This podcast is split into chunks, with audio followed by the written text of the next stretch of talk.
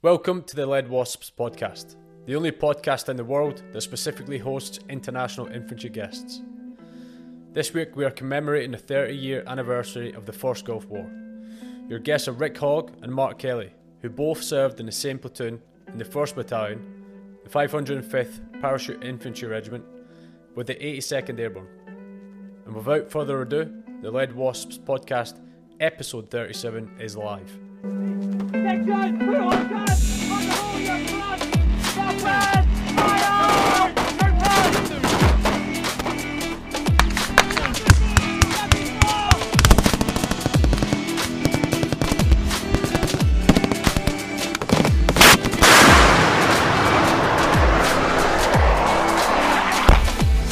Oh, zero four zero Alpha, confirm that's bombs dropping on Mansdrak.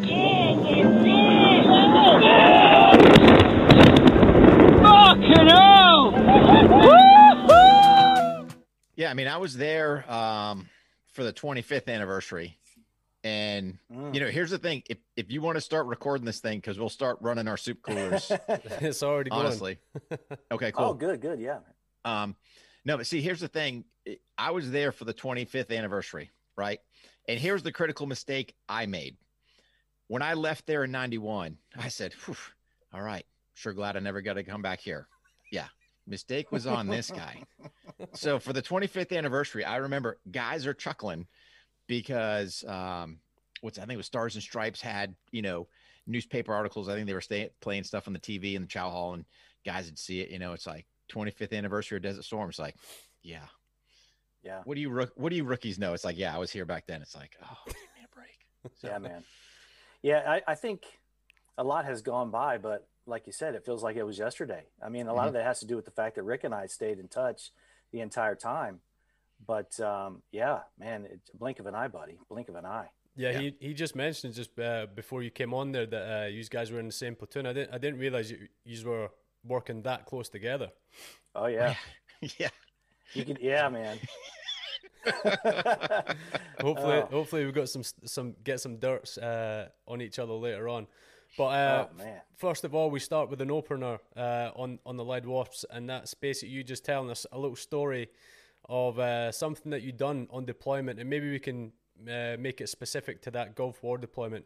Something that you done on that deployment that at the time you wanted to keep quiet and keep to yourself, but now you don't mind admitting uh, 30 years later.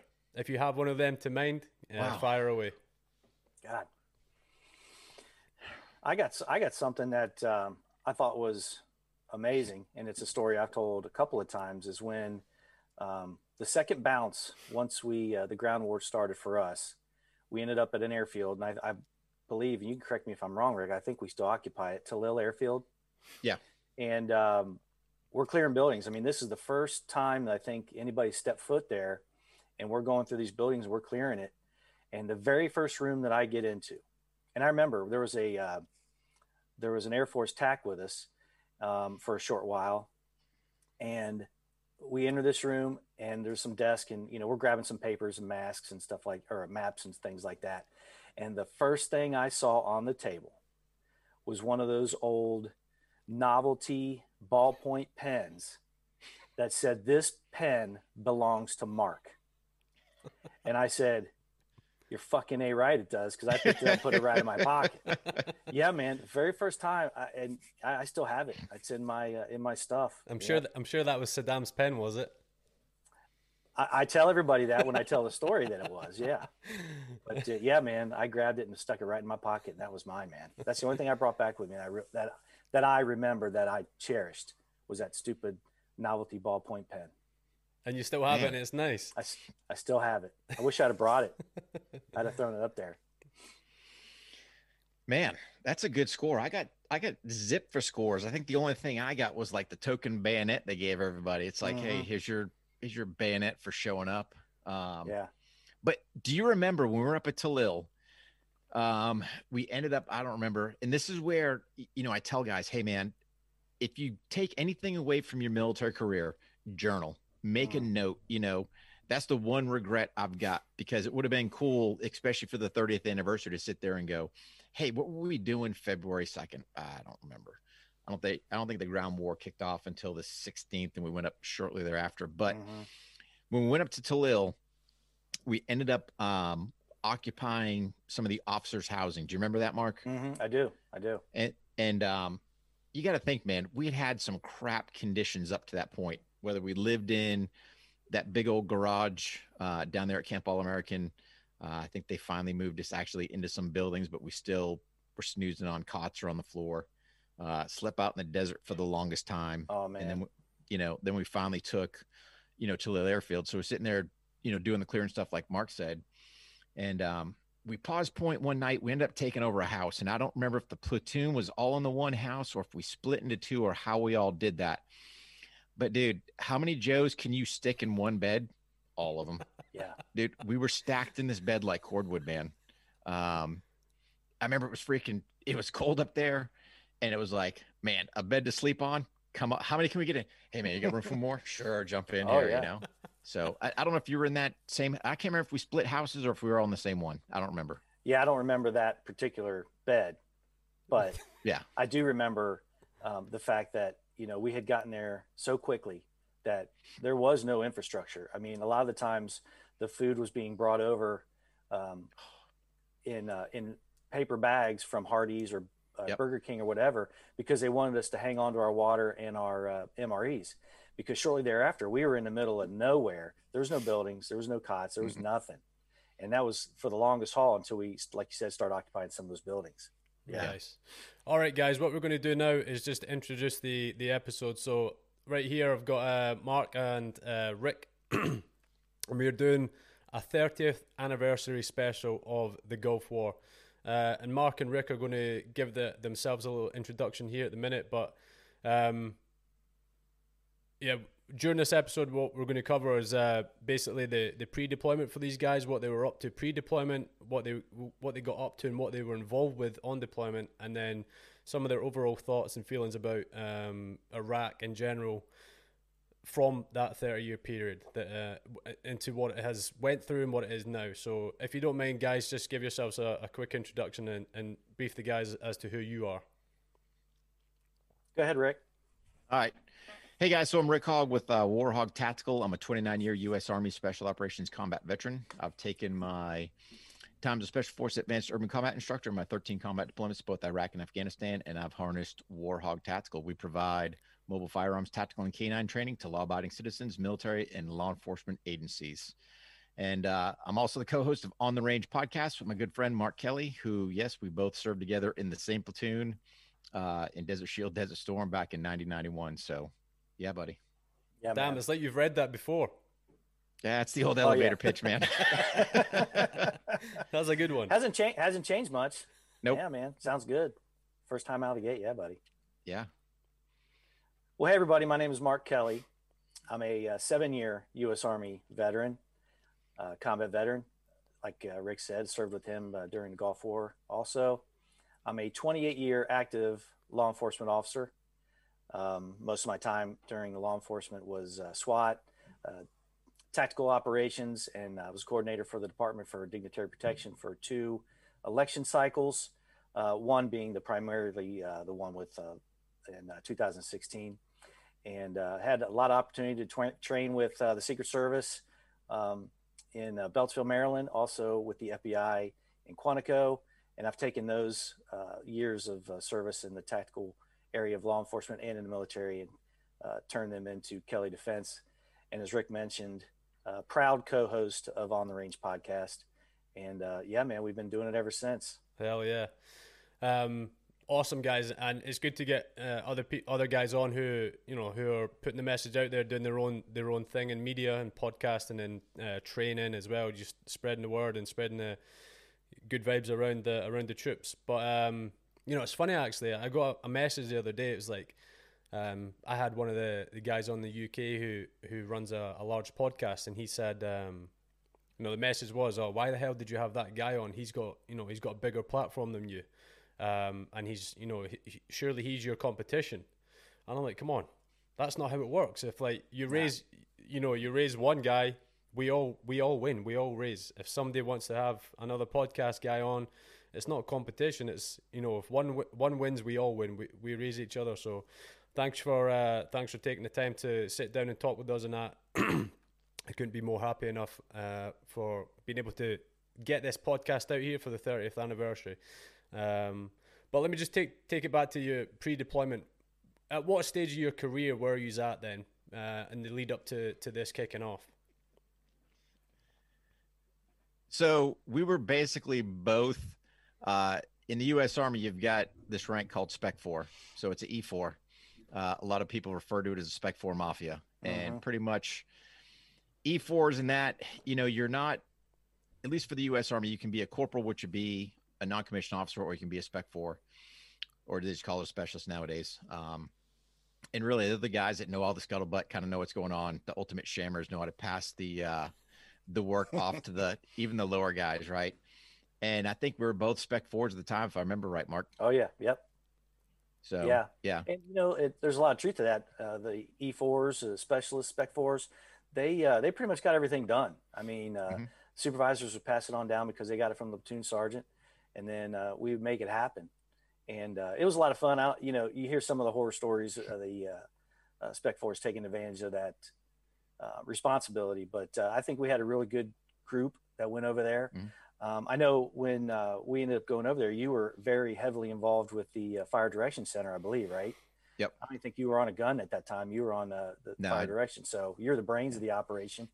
And uh, yeah, uh, we were both we'd both been in the service for a while. We'd both been friends for a while.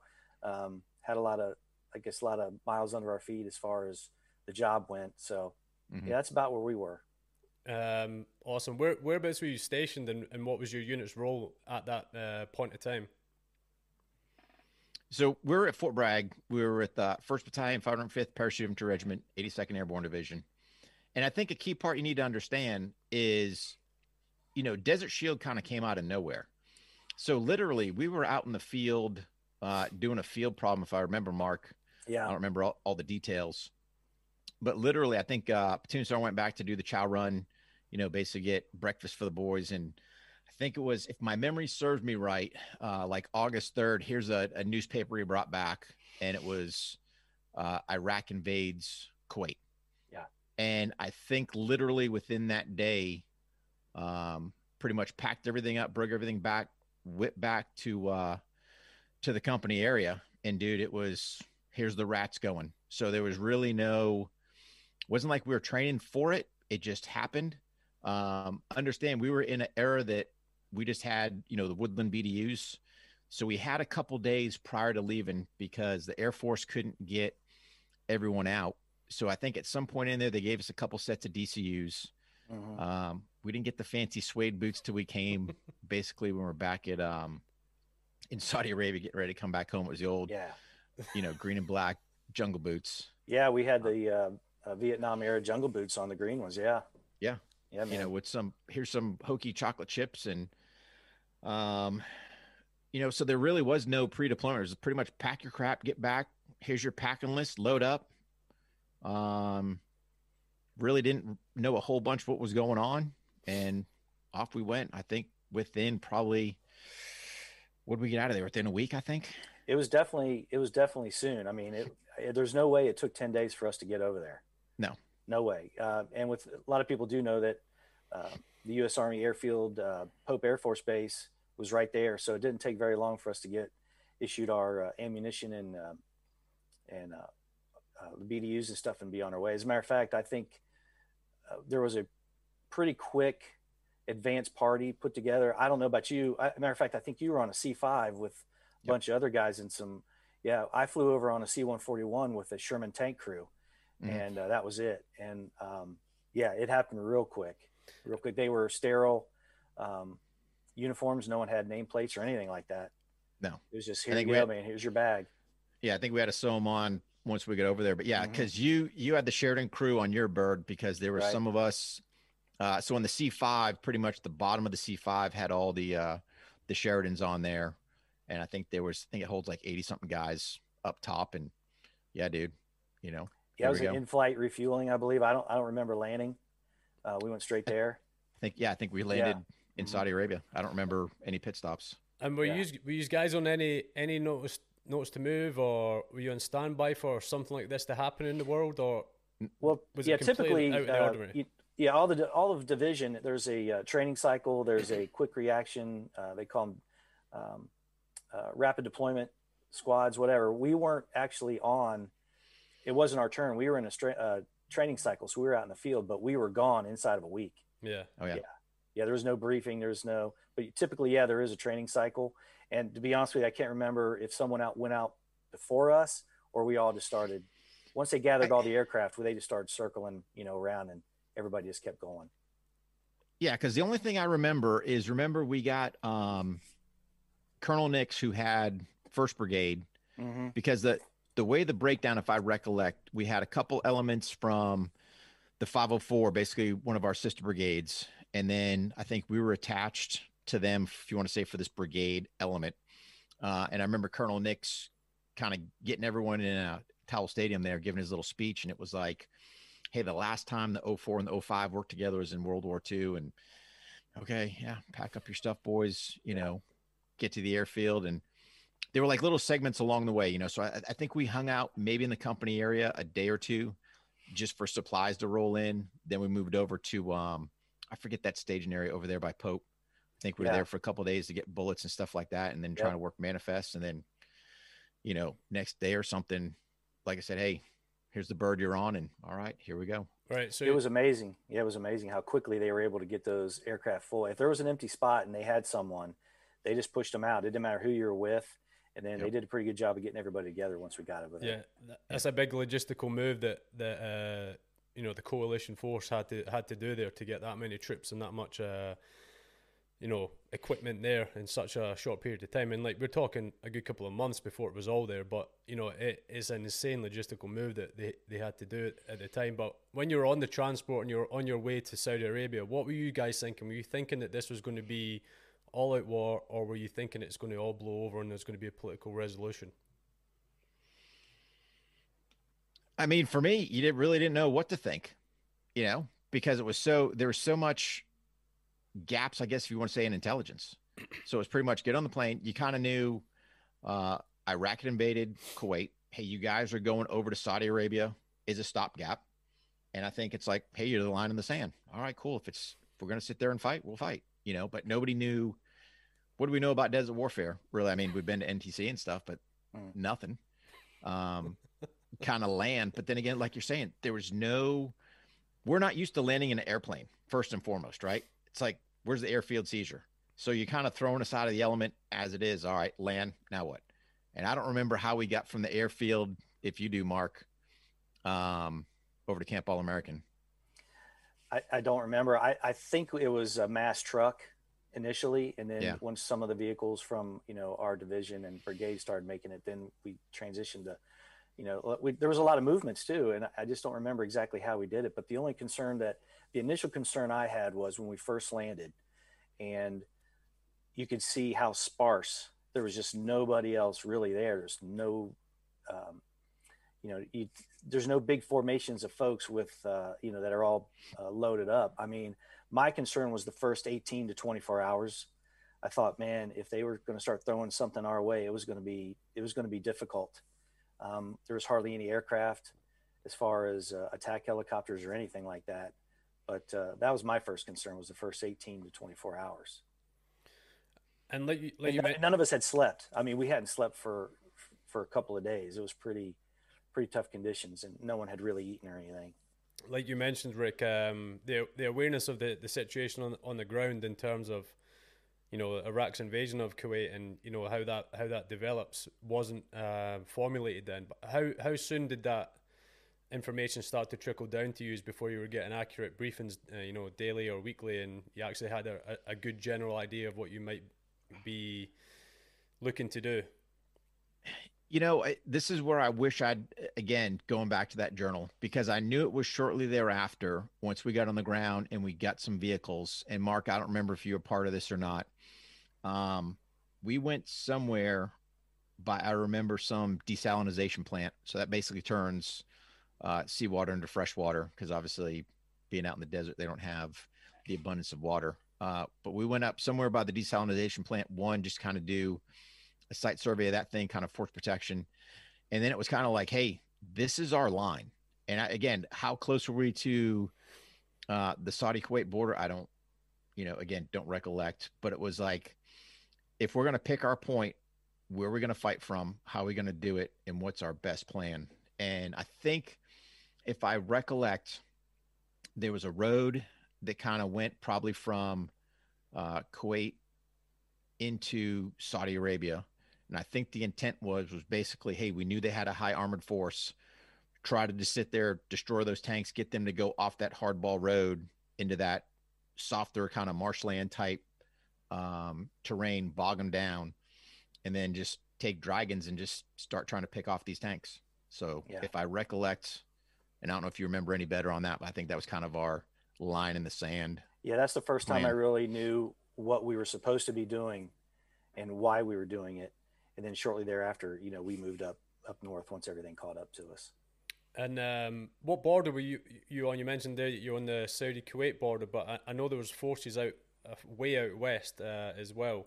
Um, is that was that part of your unit, or and did you get separated, or could you just nail down exactly where you were in terms of the? Yeah, know- we moved up. We moved up north and west, and we were on the uh, Iraqi Saudi border.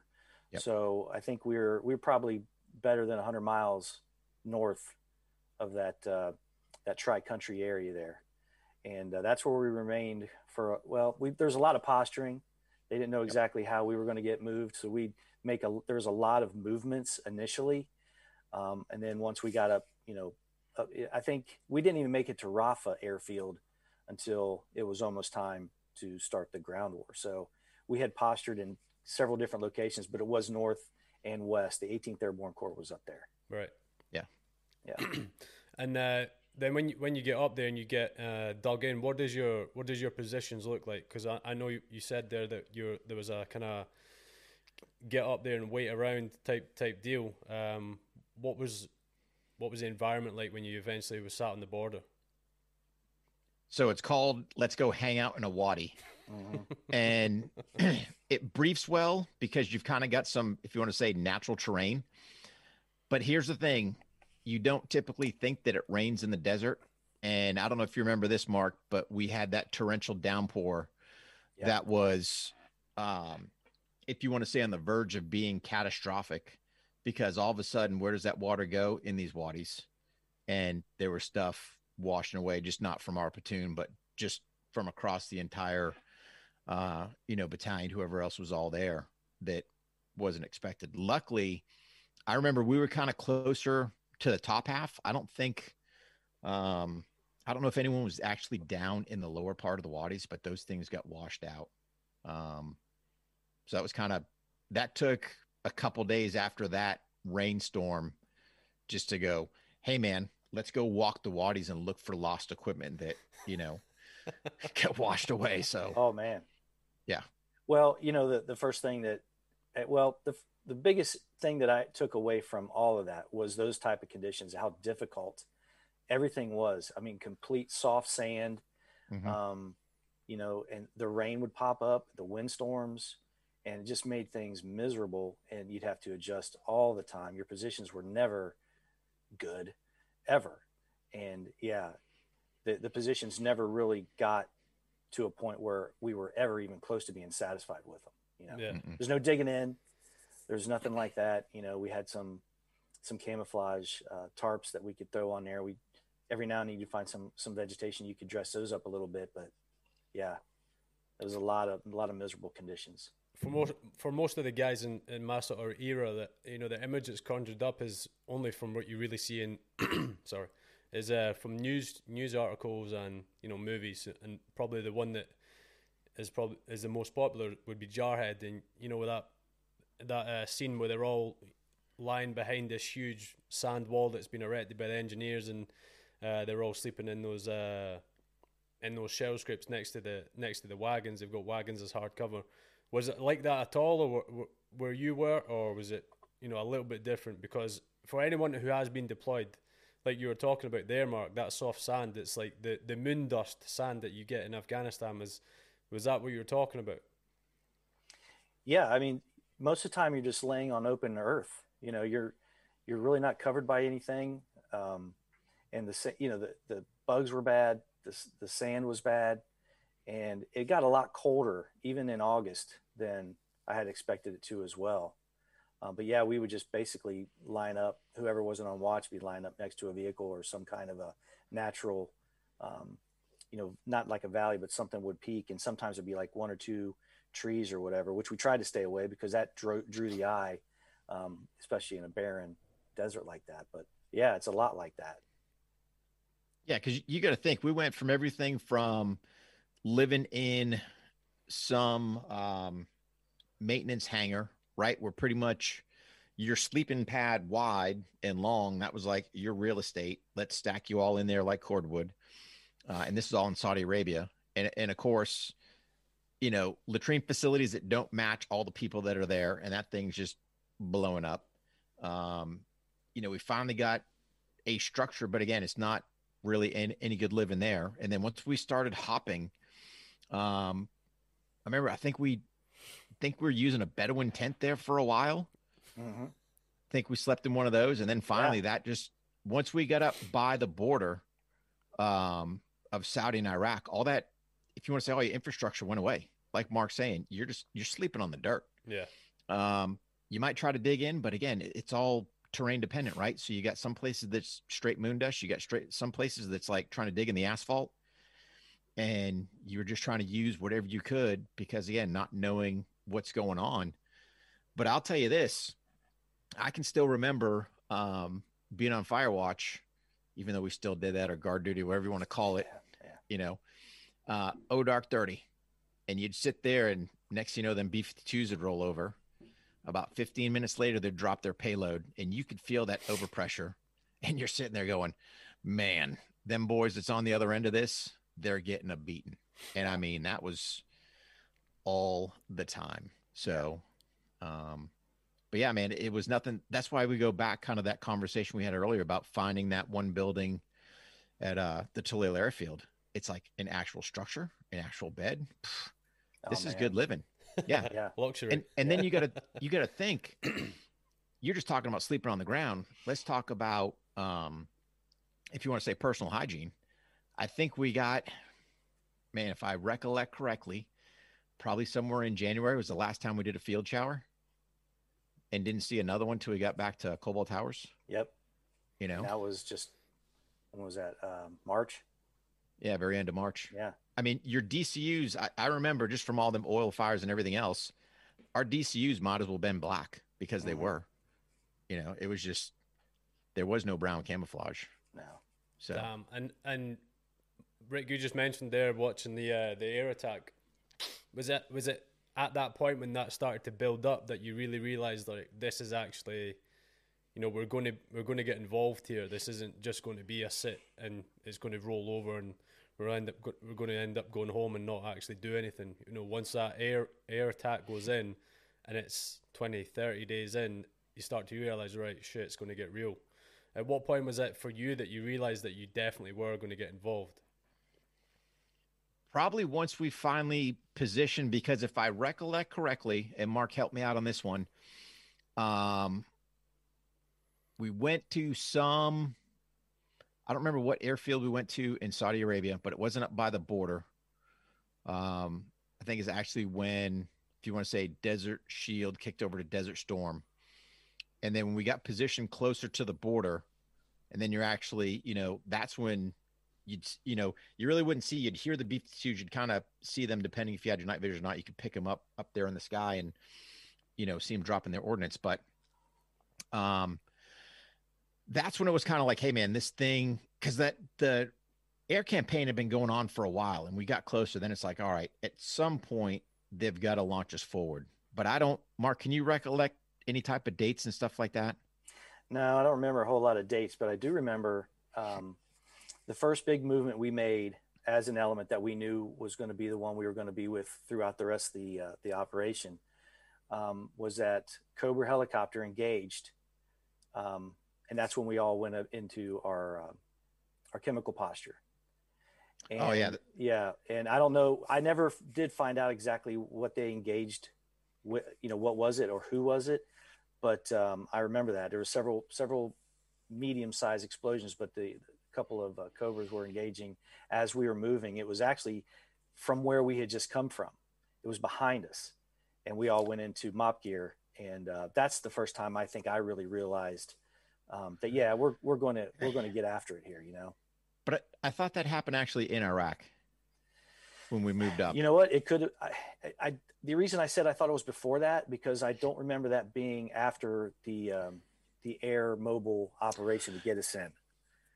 I think what you're thinking about is, um, I think It think could we be. I mean, a- that's 30 years ago, so it could be. yeah. But if if you remember, if you remember, um, remember they shot down those scuds close to us. I remember that. That was prior to though, right? That was prior to. Yeah. That was somewhere in that right in that transitional period. Mhm. I think we had a gas call there. Yeah. Um, but I thought the gas call with with the uh the gunship striking. I think that was in. I could have swore that was in Iraq, man. Could have been. I It was daytime. I, know that it was a daytime movement. Yeah. Yeah, because I, think we were moving up towards Tallil, Mhm. if I recollect Yeah, correctly on that one. Because we uh, infiltrated into somewhere that was southwest of Tallil, inside Yeah. of Iraq, and then we uh, took trucks in, and sometimes some foot movement to Tallil. Yeah, yeah.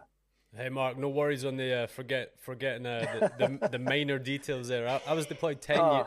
I was deployed ten years ago, or just a little over ten years ago, 10, 12 years Yeah. now, and I can't remember shit. So God knows how thirty. God knows how thirty years is I going to feel. I appreciate feel. that.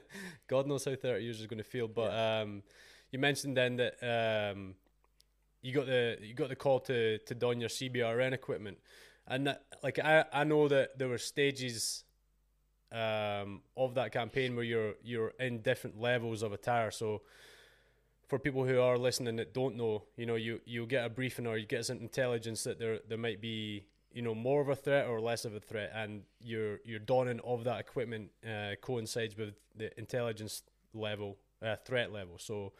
Uh, I know at times you were wearing like everything minus respirator uh, and gloves and boots. Um, so how was that in terms of you know getting acquired, getting acclimatized to wearing that equipment in the desert? Because I'm sure it, it wouldn't have been nice. I, I don't think we did, to be honest with you. Not for if you want to say Gulf War One or, or Desert Shield, Desert Storm. Now I know um, the Iraq invasion in 03, those guys were in their MOPP suits, but I don't ever remember putting our MOPP suits on. I remember putting our pro mask on, but the problem was, if I remember right, Mark, you got to understand we were in a very uh, supply restricted environment. You know, Mark talked about us being fed by Hardee's brown bag because they didn't want Oh, us eating our MREs. Mhm. I don't think we ever opened up our uh, our MOPP suits, if I recollect correctly. I don't. I don't believe so. No. We donned our masks several times, and Yep. you you brought up. Uh, I think that was Rafha Airfield is where we were when we saw the Patriots and the Scuds, Yeah. and uh, that was that was really close. And uh, you know, that was definitely in my mind that we're gonna we're gonna hit, get some gas here, man. I was like, one of Mhm. the you know, I, I said I hope them guys are are just crushing it, man, because if one of those gets through, it's gonna. We were a lot of folks sitting there and I really thought we were to. It was a good chance we got some gas uh, during those. Yeah. yeah, Because that's about the same time we started taking those uh, those PB pills. yeah. Remember that? Oh, so yeah. they had these these pills, little white pills in this package that said um, Discreet, plain uh, packaging pills. Yeah. yeah. but but I it, but it said but it said um for military or inmate use only or something or not approved by FDA or yeah. it was something and we're like we got Which one are we? Yeah, Yeah, both. Yeah. both. Uh, That would probably just yeah. conserve your skin falling off for a little while. Oh man. But Yeah. um, was that was that something that you, Mark? You obviously you obviously were worried about it, like you just said. But Yeah. was it something that you know was it uh, you know biting you down or getting away at you day by day, or was it just kind of in those instances when, like you mentioned, that scud was getting shot down? You're like, oh fuck, maybe we're gonna get it here, uh, or was it something that was constantly at the back of your head? Um, it was definitely in the back of my head, Mm-hmm. but I don't think it was beating me down too much. I think we were more like, you know, we keep coming back to this. We were more concerned about, you know, keeping the guys that we had a couple folks that joined us that had been in the army not as long as we had been in country. Mm-hmm. So we're kind of like, hey man, you know, just do this, stick with me, it's going to be all right. Yeah. You know, there was some times when we got hot meals, and granted, it was the same hot meal three times a day for ten days. It was chili beans with chili and rice. And I tell you what, we it was just like it was Thanksgiving dinner, you know, because we had Every been day. eating. Yeah, it was unbelievable. But it was it was almost ten days straight, and you know those little things just you know kept us going. But I think we were more concerned about you know what we're going to do, making sure we're prepared for that. You know, wanting to get it done, uh, Mhm. than I was the uh, you know the the possible missile attack because it was real. Yeah. It was definitely real. Yeah. And and Yeah, just just in terms of that that whole threat, then I'm sure you would have been training that back in the states pretty regularly, considering the the Cold War threat. Um, you know, CBRN, donning and doffing equipment, and all the protocol it takes to change canisters and clean your res- respirators and stuff like that. I'm sure you would have been all all squared away with that. So. Um, but for, like you said, for the new guys coming in, they probably wouldn't have had that, that level of training that you guys had had in the states. And were you were you taking time while you were back there to, to do continuation training while while you were um, sitting on the board, or, or was it kind of still that operational activity that didn't really allow you to, to get training in? No, we we got training in. We trained the new guys. You know, it, again, it was a crash course. So, like Mark's saying, literally, we got. I think it was January when we got those guys in. I mean, brand new guys that had just got out of basic training. Um, I will say this: some guys opted to uh, play a joke on some of the new guys, and the slit trenches. They told them that was the the scud bunkers, Yeah. and I think, and, and I oh think, uh. I think on one of the nights when scuds come rolling in, next thing you know, you're looking for uh, some lost Joes, and they're out there in the slit trench getting pissed on potentially. It's like Yeah. Jesus, man. So Kind of lost But on no, the, lost on the sarcasm there. yeah, I remember Um, thinking, I can't believe they fell for that. You know what I mean? I just Yeah. because they pissed in it the day before. Yeah. You know what I mean? Yeah. but These are the emergency uh, scud. Yeah, tra- yeah, I remember Yeah. that. Was that you? Did you come up with that? I, I wish I did. I didn't. Yeah, Some somebody good. else came up with that one, and yeah, man, here comes it. it- And here's the thing: it was like across the board. So somehow, the word had spread, just not to our guys, but to everybody. hey, new guys, when the scuds come in, you know, get to the scud bunkers. All right, same place you're pissing at, but hey, Yeah, yeah. um, yeah. But it, it was it was the same thing, just like with the burn pits, because I think somebody fell in um, one of the burn pits, if I remember, because it rained again, and of course that thing filled up with water. I mean, it was just just the conditions over there were crazy, man. Um, those PB pills. Remember, some guys actually got nerve agent poisoning, yeah. and I mean, you didn't know what to do. So what do you do? You've got you know this atropine, so let's give him a couple sticks, just like you were taught during your NBC training, because he's showing signs and symptoms. So yeah, let's pull out his pull yeah, out the his next auto thing, injector. the, the medevac's there five minutes later. uh, well, you know, we had a lot of folks that were getting bit, uh, bit by insects and spiders and everything that you know had to be uh, medevaced out. Um, you know, it just the conditions were unbelievable, unbelievable. Yeah, Yeah, so in terms of the, like I mentioned there, the training, you, you guys are kind of, the Cold War was coming to an end, isn't it? So you guys will have been training for something similar, you know, big ground conventional type war. So it kind of rolls into what you ended up uh, being part of.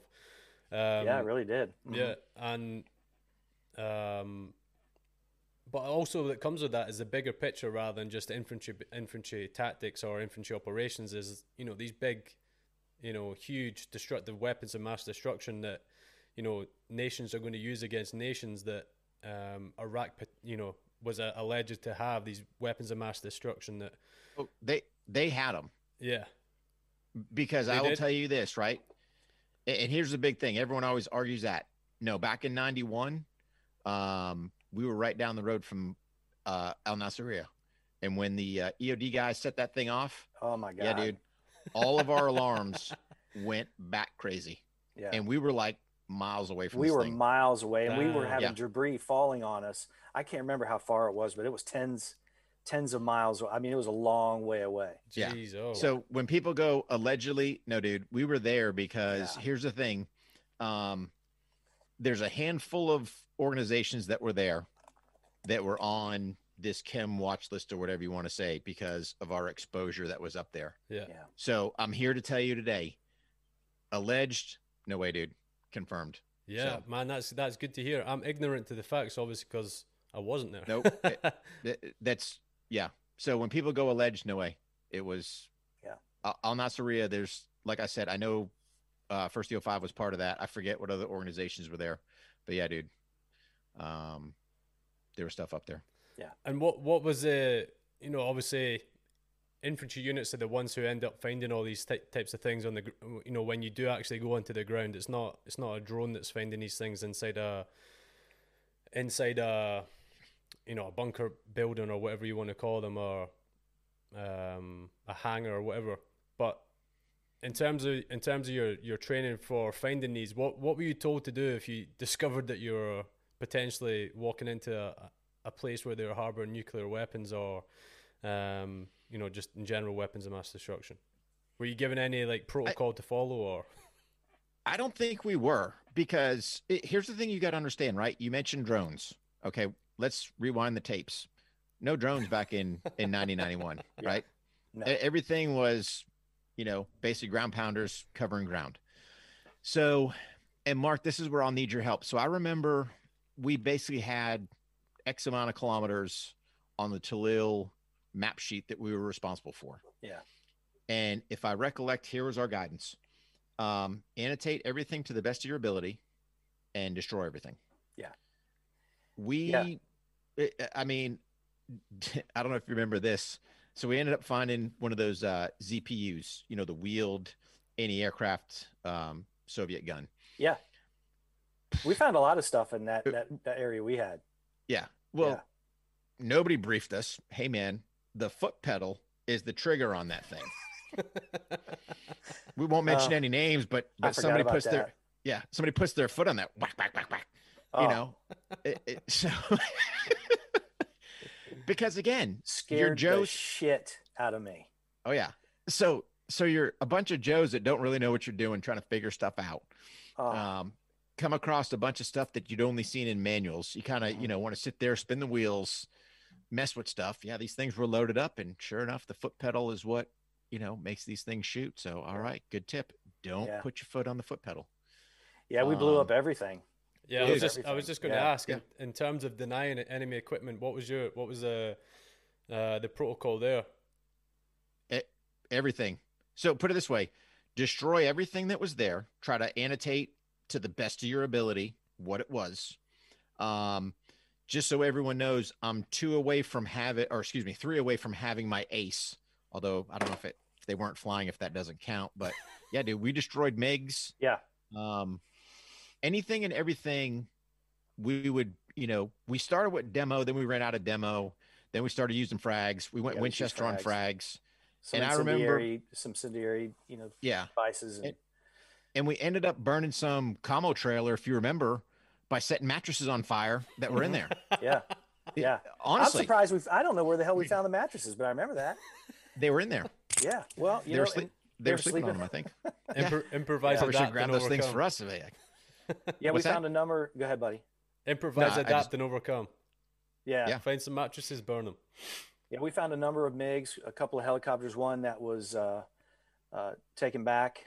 That's uh, I don't know if that's still is that still on Bragg or did that go somewhere else? It was a uh, I can't remember what helicopter. It was one of the larger ones. it was it was um one of the Hinds Yeah, because I got a I got a picture by it. yeah, you get a picture. That's right. Yeah, they slung I load think that I took thing that out. picture. You probably did. Yeah, yeah. Why did I don't? I should have said, "Hey, dude, take a picture of me." It was badass. But we found a, a number of, of planes, uh, several Yep. helicopters, um, blew up a lot of not a ton of ammunition, but blew up some, uh, Mhm. some a lot of communication stuff. Yep. Um, I remember one time there's a guy in our platoon that we he took an AT4 and he was going to blow up this tower, and we're all standing next to him, and you know he's getting ready to do it, and he goes through the procedure and arms it, and all of a sudden he goes, click. so we all start kind of just slowly inching away from him. No, it's going to be all right, buddy. Just go ahead and try it again. We're going to step over here. Yeah. Did he get it? Oh, dude. Oh yeah, he got it. He blew the shit out of it. I, I think he left the. uh I think he forgot to pull the uh, pin out of the back, wasn't it? I think It was think, either that, either that, or that little lever that you used to have to. or maybe he didn't use the same. Yeah. Yeah, I, I Safety, forget. It was something. Yeah. Yeah, So, by but, but, I mean, we we went Winchester on all that stuff, man. Oh man. So I can I can only imagine a bunch of infantry dudes rocking up on a fucking MiG, and you've Yeah, got free reign. several to, of you've them. got free reign to do what you want to do. I can only imagine. Yeah. so we would have so been, we it would have been jumping in the cockpit and fucking. Oh, Oh yeah. all Oh, all yeah. that. Yeah. It it was jumping in the cockpit. Why we never took a picture next to one? I don't know. Maybe I didn't have any. Who knows? Because Um, we're idiots. Yeah, we rigged one up. If you remember, we I think we try to get the ejection seat by rigging up 550 to it. Trying to, hey man, what happens if you pull these handles? You know, Yeah. out there at 550 cords. Wham. Like, Yeah. Yeah. God Probably would have killed all of us. You know what I mean? Yeah. yeah. Uh, I don't know. Yeah. It was a lot of Um, fun. Damn. So by by this point, you're you're you've crossed the border and you're you're entering into Iraq. Uh, and what's your what's your mission then uh, when, when you're on the move? Because I, I know it was a pretty fast. You know, you covered a lot of ground very quickly. What was your what was your mission if you can remember? Yeah, we were um, we were going to all uh, helo in. We were following the French Sixth Light Armor, I believe it was. Mhm. And I think they were the northernmost um, armor, and we were following them. We were maybe four hours behind, um, and they had laid some waste. They had done a real nice job, and we were going to do a staging area. I think twenty some miles shy of Tallil Air, Airfield, where we could collect gather everybody up, and then we made the movement to take over Tallil Airfield. That was pretty much what we were supposed to do. Yeah. And how did that movement? Um, what did that look like? Was it um, a vehicle move in there, or was it an air assault through helicopters, or how how did that pan out? I think it was an air assault, if I remember right. Um, Yeah. I think they were just burning loops of um of Chinooks, if I recollect Yeah. correctly. And then And they we were, try yeah, to. we were all sitting on a bed of uh, mortar and frag ammo. Yeah. So we had all these crates we had to carry through on. Then we sat on top of the crates, and they were just Yep. making loops, like Rick said. Yeah. Yeah. I think they brought the uh, the RD in, and they were trying to bring. If I recollect, I think on some of them they were bringing equipment in along with packs, but it was mainly hey, get boots on the ground. Kind of this is your staging area. Yeah. um, far enough away where you know they thought, hey, the gig's not going to be up, but close enough where hey, we can make a movement up to there. Yeah. And if I recollect, I think we just once we kind of get everybody, I think we just started leapfrogging up Yeah. there to a certain point, got Yeah, up on that berm, and was like, just Go. movement, a lot of movement. You had to check out a few things. A lot Mm-hmm. of support from Apaches were there by then, and some fast movers, and checking a few Yep. areas out. But it was pretty quick movement. Um, I can't remember if we got there during the daytime. I thought it was at night, and a lot of that stuff started at night. Yeah. Um, think- go ahead. yeah, Rick. I, I don't recollect. No, I was just saying. I, I, I think we might have. I think we might have landed um, during the day just from the chalk we were on. Mhm. But I think the actual assault on Tallil, if I remember right, I think we moved up to that berm during nighttime, but actually rolled in. I think first thing. Yeah. I, I don't remember. Yeah. What, what did that uh, What did that assault look like in, in terms of uh, you know friendly friendly forces strength and and just overall maneuver elements? What what if you don't mind, just describe what that looked like in, in terms of resistance uh, scene and all that. I think uh, well, I can at least speak for. I think we. I know we had uh, the battalion.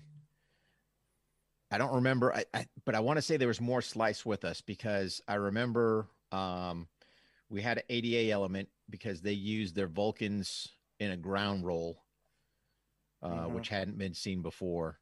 But I think we just pretty much moved online, if I remember right, to our different breach points on the airfield there was numerous different breach points you know so again it was kind of a reverse deal where you're doing an airfield seizure but versus jumping on the airfield is from the outside going in if i remember right mark and we kind of Yeah. had our our sectors laid out hey here's your breach make breach because there was a perimeter fence around it because there was a, a large berm that i think the hardball was on we used that as kind of a last staging point kind of up and over the berm at whatever time was annotated, moved to breach points, and then just everyone started breaching that fence, if I remember right.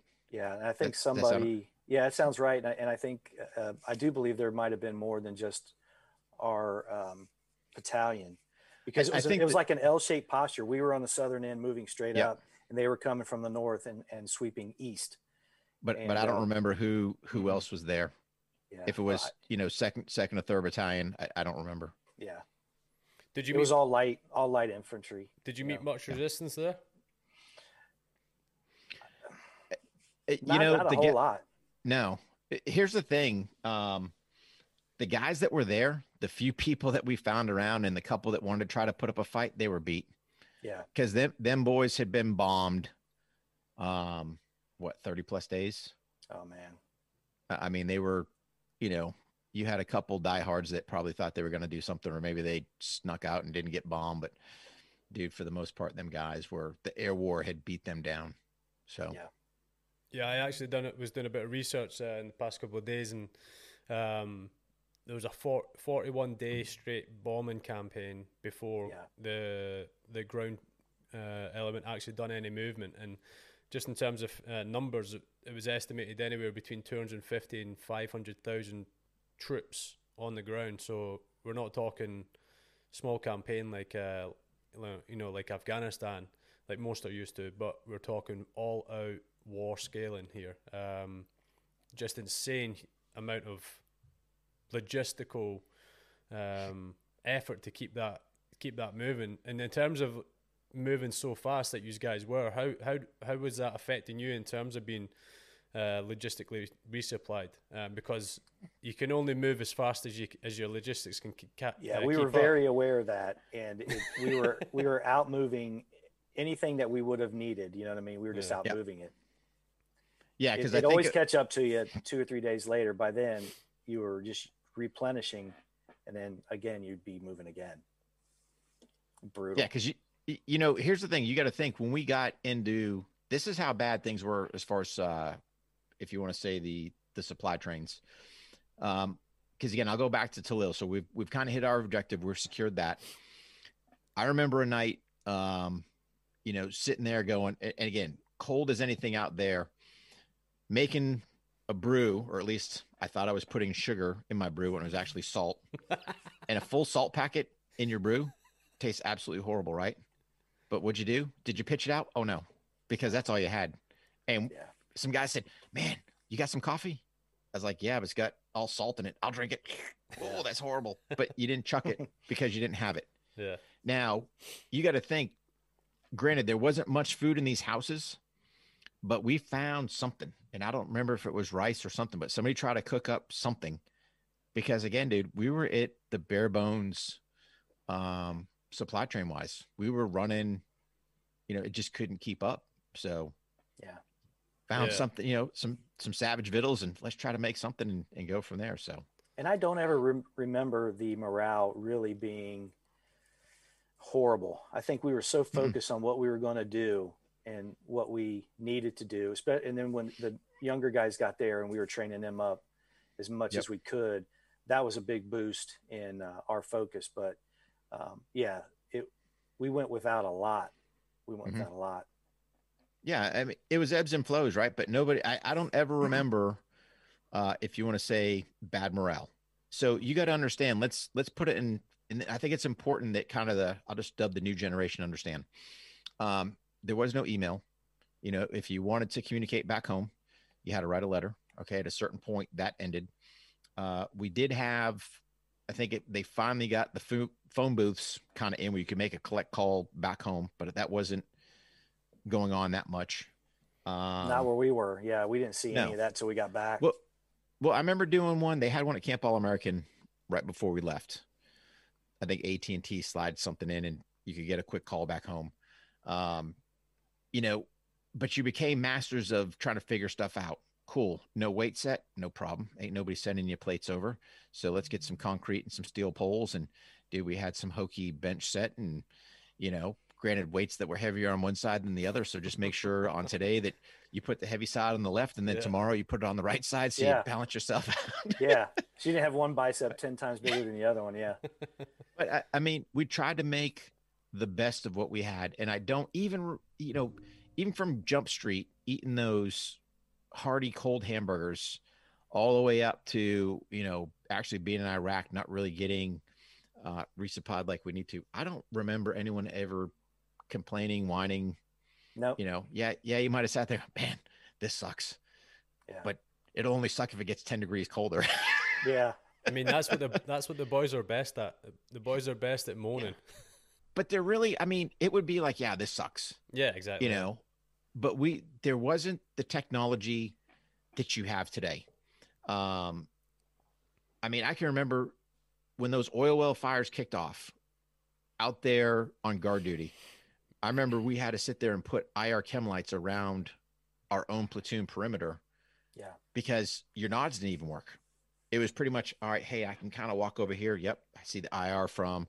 All right, there's an apex. All right, cool. Let me walk over here. Yep, there's an apex. Dude, guys could have rolled in five feet away. You would have never seen them. Mm-mm. I mean, it was so even just the technology you had wasn't working. Well, we, Um, we were rocking the uh, the sevens back then, right? Yep, high end PVS sevens, man. Oh man, grainy. So, Oh they yeah, need ambient light, which there's zero. Um, so you couldn't see anything. Yeah. Remember they came out with those those jackets, those poncho parkas that you had. They had the little checkers. Oh, yeah. Someone you know who just got in country had brought those over. Said, "Dude, what the hell is that? Oh, you can't see it with night vision." I go, "Brother, I can't see anything with these things anyway." so yeah, it works. You're right, it works. What was the uh, combat what, proven. what he was, our it- new lieutenant, I think. What was the rollout of uh, of like uh, night sights? Uh, did every every man have his own head mounted sights or? No. No, W- I, we, to be fair, we did have quite a few. We had a lot more than some of the other platoons probably did, but no, no, we didn't. no. There was no individual radios. There was none of that. No, you had um probably a couple couple per squad maybe. You know, but there was nothing again, you got to understand the technology wasn't there like it is today. Um we didn't have any IR lasers on our rifles. We had M16 A2s with Mhm. iron sights. There was no red dot optics, there was no white light, there was nothing. No. So you're going to sit there, use your iron sights in your old, you know, call it old nowadays, I guess, you know, M16 A2 battle rifle. No big deal. Nobody batted an eye. Um, and I think, to be honest with you, I think we did more with less and, you know, seemed to make things work out just fine. Yeah, Well, you know, not only that, you know, those are the days when if you're calling for fire or you're plotting your own fire uh, mission, we had a plotting board. We didn't have computers. We had a plotting board where you would have to mimic the map and do it by pencil and, you know, angles and all that and, and minutes of angle and all that stuff. It was all pen and paper and in your head. And on top of that, I remember some of the communications we had, we were still laying wire between positions and using the old Vietnam, you know, crank phones. We were still Yep. using those yeah, and we used them we used them every day at you know at night when you between positions and checking in make sure everybody's all right because you can't see anything it's dark and you're just being quiet as you can and, and using the old school tech you know and you're Yeah. right i think we did a lot a lot with very little I uh, I I, I kind of in, in between here in in terms of uh, equipment. So I, I had both. I had nothing and I had everything. So guys guys now are getting everything. So that every man's getting uh, a helmet mounted night sight, and then every man's also getting a a rifle mounted night sight, plus obviously a, a you know a rifle sight for for daylight conditions. Plus a whole bunch of other stuff, like you mentioned, the lasers, the torches on, you know, attached to the weapon. Um, but I also had it when I was a, a, young private where I had nothing. I never had a, a helmet mounted night sight or even a, a night sight on my rifle. Um, and when I first rocked up uh, to my unit, I was straight straight out in deployment from basic training, and I, I was given the uh, the you guys call it the saw, but we call it the, the LMG, and we have this uh, night sight, and, and it's huge. It's uh, it's it's about th- this this size. It's it's a it's a long, thick, you know, big night sight, and it's um it's terrible. But my my uh, my section commander, he gave me that because no one else in the section wanted it, and because I was the brand new bloke, he says you're carrying that. So I straight away went over to him. I says, "Okay, yeah, um, yeah, thanks for giving me this. I appreciate you giving me a night sight, but I, I've got the I've got the LMG. Do you expect me to put this on top of that thing?" He's like, "Get it on there. When it gets dark, put that thing on there." So I remember being on patrol, and I was like, we got down and we are you know, I, I think we are in you know, I think we're doing a hasty ambush or something. I was like trying to, I was trying to look through this thing. I was like, this is the biggest heap of shit ever. But out of principle, you got to carry it and you've got to put it on there. Um, so I, I kind of had the best of both worlds. Some night I was on patrol, putting my hands out in front, just hoping to touch someone's back. Um, and then towards my end of my career, it was like I had all the the thermal sights and you know had all the all the equipment. But guys are guys now they've got a full suite of, of equipment, and I'm sure in the, in America it's way better than what we've got in the UK um, in terms of rollout of equipment for the guys. So yeah, it's, it's interesting to hear hear your stories about how these guys you know you, you said you had nothing um, and how I can kind of relate, but also um, some of my experiences are much better in terms of ha- having the, the equipment at hand. But um, what was it like to be part of such a huge coalition? Then were you just were you aware of it, or were you just kind of in your own own bubble and just doing your own thing day to day? Um, Go ahead, Rick. It's a good one for you. So, you know, really the the coalition, you kind of sit in your own bubble, right? Because that's your world. You Yeah. kind of care about really your platoon. All right, hey, the company, the battalion, but really after that, um, did we know there were more people starting to roll in? Yeah, I mean, as time that you're sitting in Saudi Arabia, yep, you kind of get, you know, ebbs and flows of hey, here's what's going on. But you know, it goes back. Really, the only thing I cared about was kind of the crew I was with. And, and Mark, I'm sure, you know, I'll let you kind of chime in on this, but I think an important thing you need to understand is something happened over there that basically put two gentlemen um, in Rick's book that will stick out forever. And that was Colonel Nixon, Colonel Hale. And these two basically duked it out. So you get two um, brigade commanders going after each other on who's potentially going to make the combat jump because they did bring in parachutes for us and there was talk of us actually making a jump. And for both of these guys that were to me the absolute pinnacle of uh, infantry warriors to go, no, dude, I'm taking my boys on that jump. No, I'm taking my boys. I'd follow either one of those men anywhere. So really, the rest of who else was there didn't really matter to us. yeah, Um, I knew, at least for me and and the circles we had, that we had solid leadership. We had guys that you know what, were there, wanted to be in the fight, and you know we're going to sit there and stand behind their boys to get them in the fight. So Yeah, and you know the the thing about that too is I, I totally agree with you. I was only concerned with with you know our guys and being in headquarters company. Uh, you know we had those other guys. You know all the um, friends that we had, like the scouts and all those other Mhm. guys that were with us, and and all I really cared about was being prepared for them. And those two leaders that you just spoke about, they had us prepared. We were prepared, Oh, and, and we were able to execute, and we were able to get those young guys trained up. And I'll be honest with you, I didn't even know who the coalition leaders were when they started Mm-mm. mentioning it. I had no idea. I knew we had a lot of people there. I had no I had no idea who uh, Stormin' Norman was. I had no idea because I didn't care because we had those guys that were telling us what to do. He was my Stormin' Norman. yeah. oh yeah, So yeah, Yep. it was really strange. Talk about a bubble. I mean, there was no you know nothing, nothing out there. We we didn't know, and it's probably a good thing.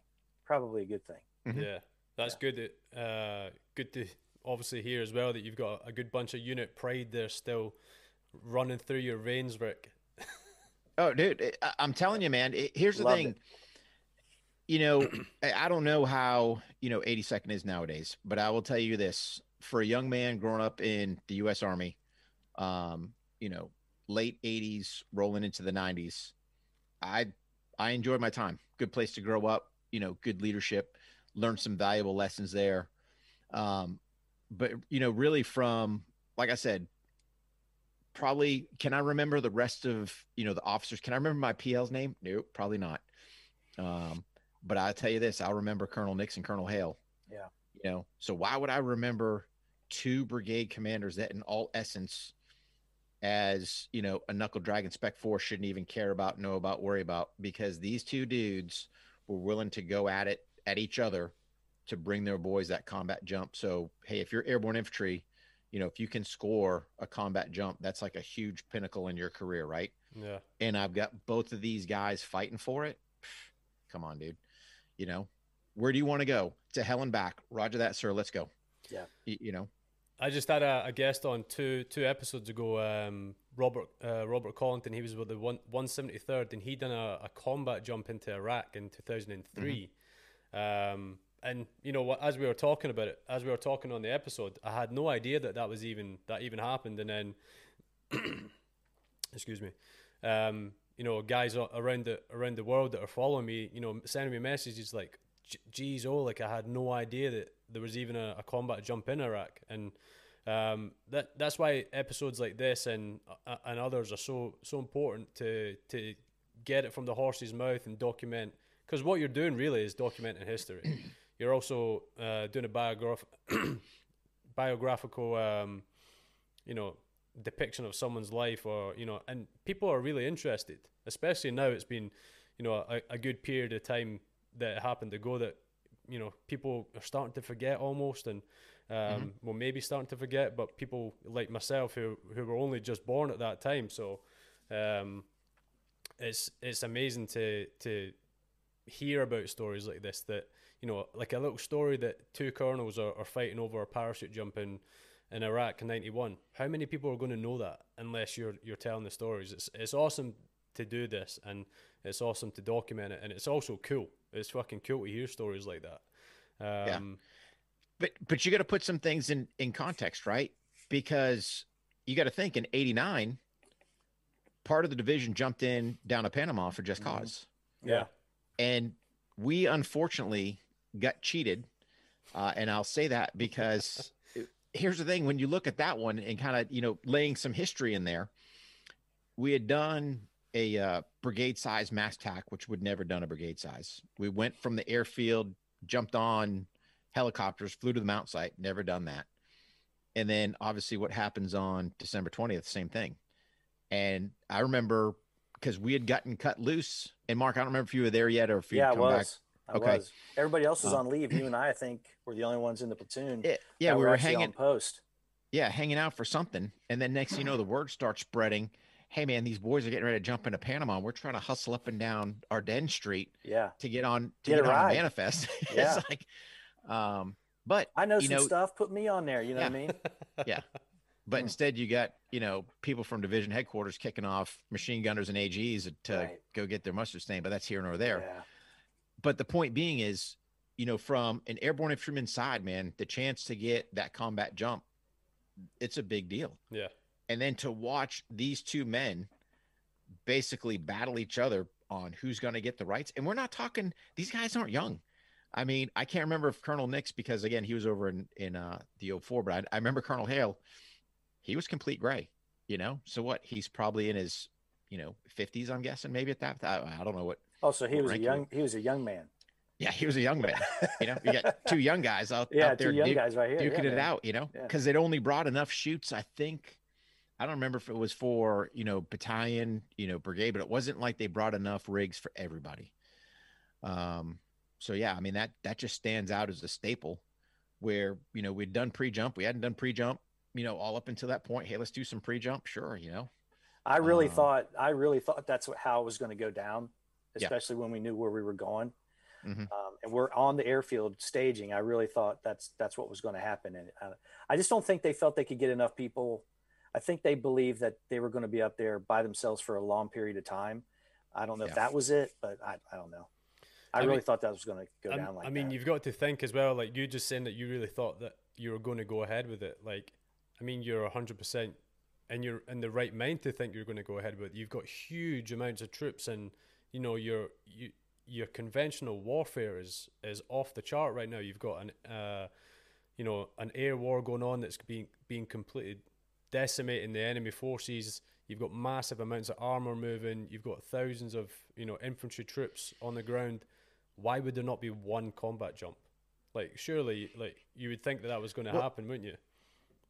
Y- you would think, especially not at first, because at first we just kind of looked at, hey man, we're a line in the sand and we're wheel grease. But when them parachutes came in, when you Oh, yeah. see, it's like, man, the parachutes are here. It's like we're getting this it's thing on, on. man. Yeah. Yeah, Like steak to a dog. yeah. Oh man. Which one's mine? Yeah. hey, Mark. Um, you know, one of the things that, that sticks in, me, in in my mind from my deployments is that there's always, you know, at least one or two memories that, or you know, um, operations that I that I always will remember. So, what is one of one of the memories that's really always at the forefront of your mind for for from that deployment? I think it was when when we were finished with the initial clearing of our sector of buildings at uh, Tallil Airfield, and I was able to link up back with Rick. I remember that specifically, um, and I think I told him the pen story, but it that sticks out to me. That's one of the main highlights because he was in another uh, squad, and when we linked back up, I really remember that. Um, and it's probably why I remember the pen story and us uh, going through and doing all that demos because I do remember linking back up with Rick because we had been um, next to each other for months, every day, all day, and then all of a sudden it's go time and I'm on a different bird getting there, and then the movement, you know, we get up to Tallil, and then I haven't seen him in a few days, so that's probably my biggest memory that I take from that. And then Rick, same thing. What's the what's the, the one memory that just really sticks in the forefront of your of your your mind from? Um, Really, yeah Storm? i mean for for me it was um and this is why i think it happened the one time i remember up in iraq when um that gunship shot something and that gas call came over. Mhm. and you want to talk about man i've never put my mask on so fast and i was like man i don't want to fight in this thing.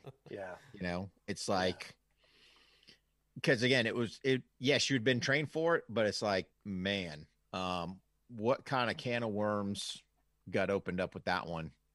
So yeah that gas call it's like all right you know get that mask on and let's see where this thing shakes out at because Yeah. i don't remember dude it was just it was one of those unknowns you know gas call comes out I- don't remember us getting into our embassy suits. So it's like, yeah, I got a pro mask on, but I don't remember putting gloves or anything else on. And I don't remember all the driving factor.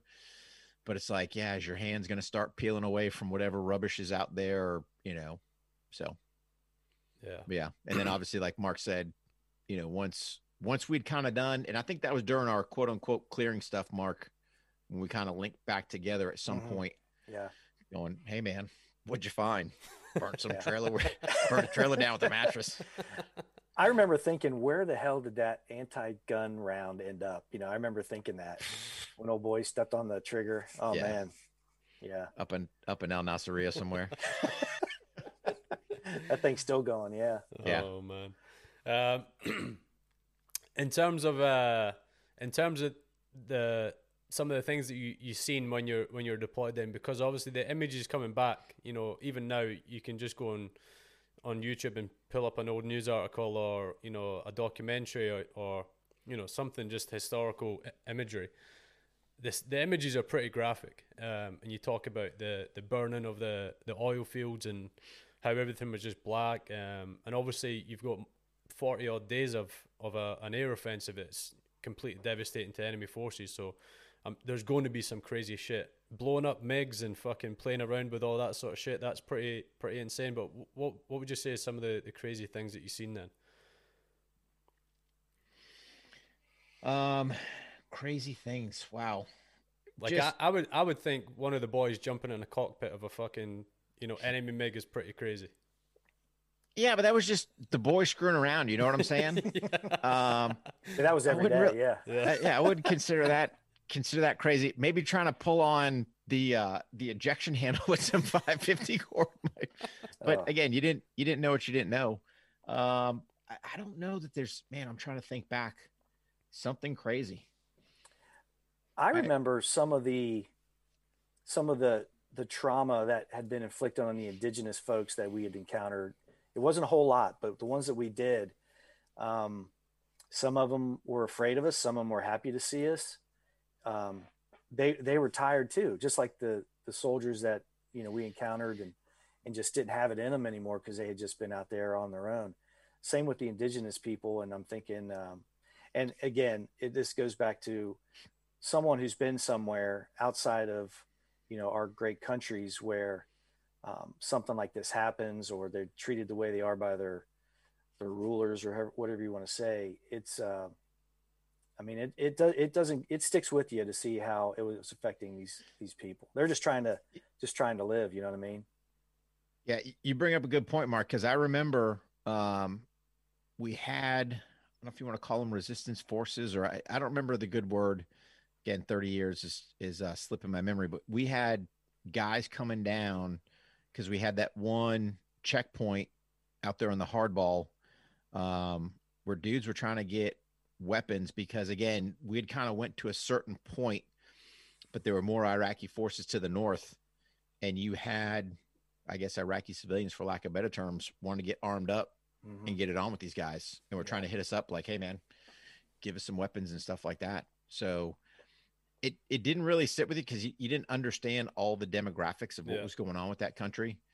And you know, as far as how they were ruled and everything else. But yeah, you had uh, you know, it's, I'm glad you brought that up, Mark, because yeah, you had those guys that would hit the checkpoints up, wanting to get armed up and and uh They wanted some on with the payback and they wanted to score some Yeah. points. And I, I totally get it now. Yeah, you hundred know, but we, percent. Yeah. we weren't gonna give our stuff. You know what I mean?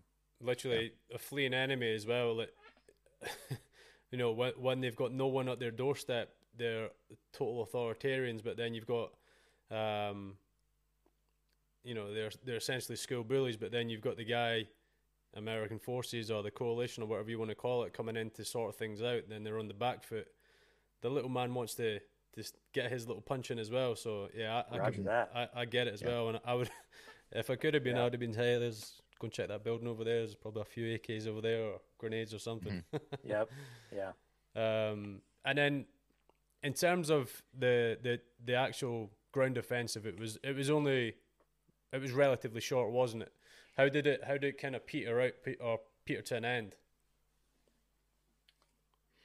Well, I mean, I think we were moving pretty quickly and accomplishing a lot. And I, we just got one day. It was like, hey, we're we're stopping. Yeah. This, this is we're not going any further. They're they're making a stop. And I remember that uh, one street sign on the hardball there. It said, you know, how far it was to Baghdad or whatever. Yep. And I'm thinking, man, we're right, right there. Yeah. You know, let's let's keep going. You know, but uh, it we it, word came up that we're done, we're stopped, and I think it might have had something to do with the uh, imagery of um, the uh, highway of death and all that Mhm. stuff. Um, I think the it's almost like when you you see someone in the ring, you know, just getting a beat down, and at some point, everybody everybody who's watching, it's like, hey man, you know, enough's enough. That's not how we felt. We wanted to, you know, finish it and be done with it, but uh, I, I'm sure that had a lot to do with it. You know what I mean? The public, um, you know, the public may not have been a, behind it quite as much anymore. Like enough is enough kind of thing. Yeah, um, like you said that that analogy of a a fighter who is punch drunk but is just con- still getting punched. It's like, Yeah. um, but I think I think what you said there about you you guys still wanted to get after it definitely holds some value though because um, what what happens afterwards when when these guys are allowed to to get a bit more confidence back in their in their bones, they they start getting over uh, over aggressive again, don't they? And they start to persecute the Kurds up to the north and Yeah. um, the Shiites. The Sunnis. I- Um, I, I think it's the Shiites and, and the Sunnis that were kind of aligned together. And um, hmm but yeah, um, there was something as well that I was doing in my research, and, uh, I think it was Schwarzkopf, who's uh, the total gr- uh, the ground commander. He actually met with Saddam's guys and, and negotiated the the Iraqi National uh, what do you do you call them? The uh, Republican Guard. Republican Guard. Um, they could they, they were allowed to start doing um, air moves again, and then after a couple of days, they were allowed to start doing um, gunship moves again. So I, I think there was something there, almost like political talk, that was kind of. Uh, it would have been wiped out if these guys were allowed to keep keep going and finish the job. But um, as you said, uh, Mark, I think there was political will to to stop then and there. Um, what do you think about that? If you if you had kept going, do you think that the Republican Guard would have would have been you know taken out or or halted uh, in- in terms of building back up that that confidence and strength? Well, I think for sure. Uh, well, it, I, I don't know, but maybe some of those persecutions wouldn't have occurred, um, maybe it might not have been something that reoccurred again as quickly as it did. I don't know. Um, you know, it's just like anything else. You know, we're we're not the policymakers. You know, we're not the diplomats. We're just just grunts. But that's how we felt, and we just wanted to uh, we wanted to get up there and and keep going, be done with it. Yeah, and um and and what happened then afterwards? What what was the next phase of the um of you guys' operational tempo? What did that look like? I think we hung out. Didn't we hang out out in Iraq for a little bit? Yeah, we Till, stayed uh, forward for quite a while. Yeah. We, we got the pause point because Mm-hmm. again, the logistics, if I recollect correctly, obviously we flew up there, but I think we drove out of there deuce and a halfs or something, um, trying to get people out. So uh, again, it's a it's all logistical moves, right? So it's easy to get, and why we didn't helo people back, I don't know. Um, but I think we ended up getting a bunch of vehicles up that part so we could get everyone together, convoy operations, and here we go, um, driving back down south into into Saudi Arabia. But that's where it gets kind of fuzzy for me, Mark. Is we had to have made some more jumps back to Khobar Towers at some point, but I don't know if we drove all the way there or how we. I, I don't remember how we got there. Yeah, we were we were trucked everywhere after that. We did a couple of uh, foot movements uh, from areas where the trucks were, you know, gathering. But other than that, we drove all the way back. We hit the uh, the one stop, then we made it back to, uh, well, Camp All American first, right, and then back I- to like- uh, the airfield. I don't remember. Yeah. I just remember going. I I remember we hit Khobar Towers because basically that was the first time we'd showered in like seventy some odd days. Um, they were kind enough to give us a new uniform, which, oh, by the way, so on your uh, name U.S. Army and, and 82nd Airborne patch because you're going back home. And here's your cool uh, suede jungle boots that you didn't have for the entire time, but we're going to give you a set now to wear home. Yeah, Okay. I guess they probably they did want our parents probably seeing us the way we actually were, you know. But yeah. uh, look, looking all rough. Look presentable for the American public going oh home and man, Yeah. all smiles. Um, yeah, we we didn't look so hot when we came back, but you know, How quick was it? was alright. How quick was it before you ended up getting back home? Uh, and I'm sure, obviously, you, you deployed very fast. So I'm, I'm sure at the time, your family would have been, you know, very worried uh, about what was potentially going to happen. And there was there was news, uh, you know, news articles saying that you were expected to lose one in three guys. Um, Mhm. So I'm sure that your family was, you know, must have been pulling their hair out. How was it? How long was it before you got home, and, and what was the reception like for you? I remember, at least for me, Mark, I don't know for you, I got home, believe it or not, on all days, uh, April 1st. that's when I got it back. Yep. Yeah. So we might have been on the same 747. April Fool's Uh, Day. Yep. Yeah. April Fool's Day. So jokes on this guy. And yeah, there was, I don't know how they got the word back to everybody. Um, I don't ever remember, like I said, I remember making a phone call back in 90 um, at Camp All American. I don't know how they reached out to the families to let them know, but I know my parents were there when I landed at Pope. Um, yeah, my mom and dad April were there. 1st. Yeah, yeah, but I, I don't. I have no clue No. how they found out. Um, I don't ever remember calling them, writing a letter, because I think once we left, I think once we left Camp All American, I don't remember getting any mail from then on out. Do you? Mm-mm. no.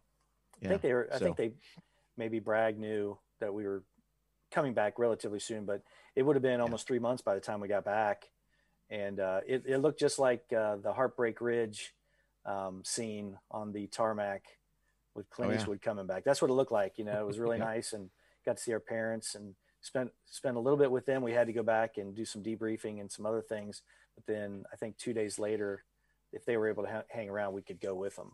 Uh, Yeah. Have a long weekend, so it was a good it was good returning back because all of our families were there. Yeah, I think I have Yep. video of that somewhere. I have to maybe put that up one of these days. Damn. That'd be a good find. Yeah. Yeah.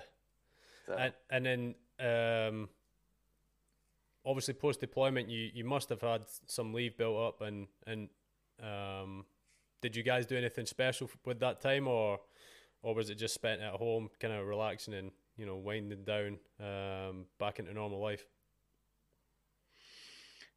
I think you know. Here's the thing. I don't really remember my leave time. I I think I did go back. Actually, I know I did because I think I might have spoke at my little brother's school about it. Um, but really, what I remember, if you want to say post deployment, was I went to Ranger School shortly thereafter because somewhere in there they said, "Hey, there's no pre Ranger," and that was one of the prereqs you had to do before going down to Ranger School because you got to think the whole army was pretty much shut down. And uh, Yeah. yeah, I jumped. I jumped on that bandwagon. I was like, "No suffering before the suffering." Yeah, sign this guy up. We'll go knock that thing out. Yeah, I don't think either one of us took a long leave. I, I don't. Yeah, I don't believe I- so. I don't really remember my leave um, because it was shortly thereafter. I think um, June I was down at Benning going to Ranger School, so we got back in April. Yeah, two months later I was down at Benning, so I don't. Yeah. Yeah. Well, in um in the 82nd, and I don't know if they still, I'm sure they still do it. They had those training cycles and deployment ready cycles. So Mhm. you, a lot of us couldn't go. You know, a lot of the units wouldn't be able to go anyway because it wasn't your turn. You know what I mean?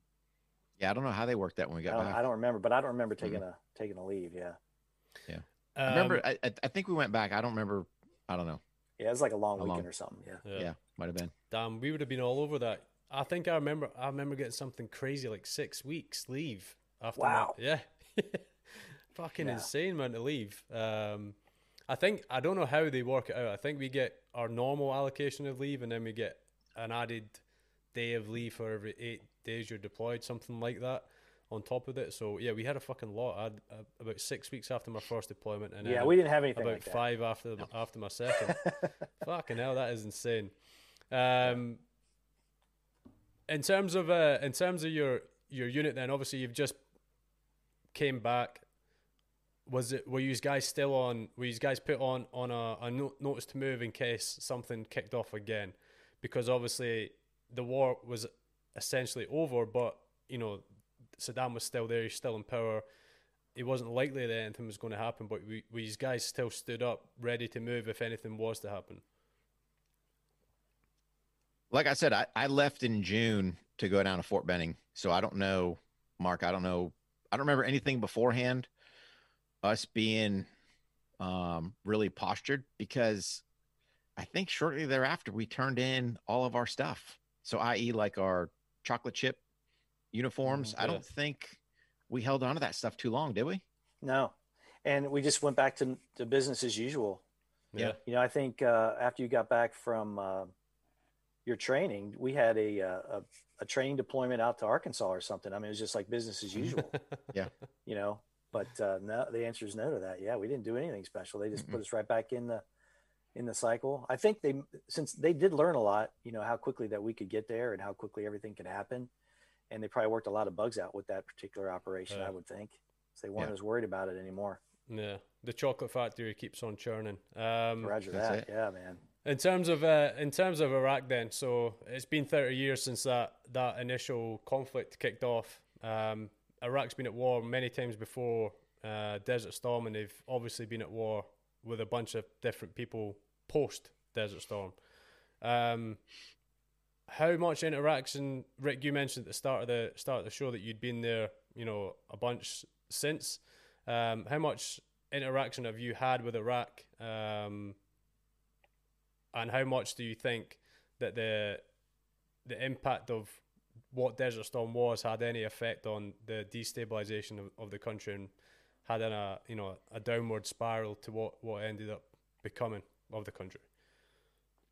I don't think Desert Storm did because if you think about it, we never really went into Baghdad. We didn't do anything, you know, to Saddam. We really didn't affect, um, if you want to say the Iraqi leadership in that essence. Yeah, we hit Yeah. strategic targets to the south. Really, the mission was repatriate Kuwait, which we did. Uh, and I guess somewhere in the political gains, you know, taking over Iraq during that time wasn't one. So I, yes, did we affect them militarily as far as affecting their uh, their forces, their equipment status, stuff like that? Sure, but as far as a political level, we never targeted, you know, the hierarchy up there. So as far as Desert Storm, it it did its job into uh, an Iraqi aggression into Kuwait, repatriate Kuwait, and then you know let the Kuwaitis take control back of their own country. and Mark, obviously, you mentioned you spent seven years in. So obviously, by the time the the invasion of 2003 had come around, you would have been out by then. Would that be correct? Yes. Yep. And Yeah. s- Um, after that, then I went to a um, a combat brigade team in um, the reserves, and that's where I finished out my final two and a half. So yeah, I would have been out by then. I, I was in the the uh, in law enforcement by then. Yeah. And Rick, how much did um, how much did the the war in 2003 resemble what what you you were a part of in 2091? None. None. Nothing. No. No, because again, it was you're looking at apples and oranges, right? Um so again, I didn't do my first rotation in Iraq till actually 05. So January was 05 when I was there, just because I was in the schoolhouse, uh, and I didn't actually go back operational till 04. So uh, get back there in 05. I mean, infrastructure is already set up. Technology is way above where we were at, you know, where we were at before. Um, so it, it it doesn't compare you know we went when we got you know to saudi arabia in 1990 we had nothing literally nothing. You had your rucksack and your duffel bag. That was it. And that was your infrastructure. Um you know comparatively to when you look at you know kind of some of the things that kbr set up and heck pxs and all this other you know infrastructure there. I mean i don't even remember when the px rolled in what little there was there mark at camp all american but it was a ways down the road. Mm-hmm. um so it was just a different time different era different um thought process technologies you know it was let's just say a lot less in uh in 90 and obviously you had a lot more back in uh in 05 when i got back over there Yeah, and as well as they performed too, and and uh, and what they had to deal with, I was I couldn't been more proud of everybody um, that we were with there, Rick. You know, Mhm. it was it was tough. Um, you know, a whole, not a whole lot of information coming in. When it did, it was usually something we had to act on like two minutes from now, and um, you know, nothing of any kind of comfort whatsoever. And Mm-mm. the way they performed, man, yeah, very Stellar. proud, very proud. Yeah. Um, that's probably a, a- a good way to, to kind of close up here. So my last sort of question would be looking back now it's been 30 years. Um, how do you remember like how what do you what's your burning memories of, of the Gulf War and, and maybe the legacy of it?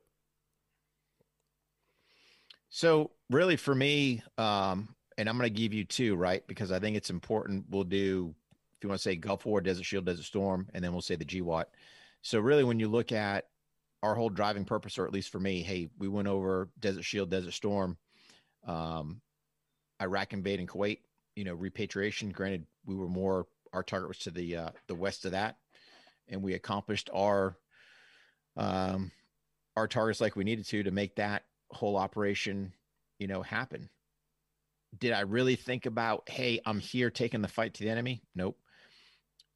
Fast forward, you know, with the GWOT, yeah, that was my mindset then. Hey, we're hitting strategic targets over in Iraq.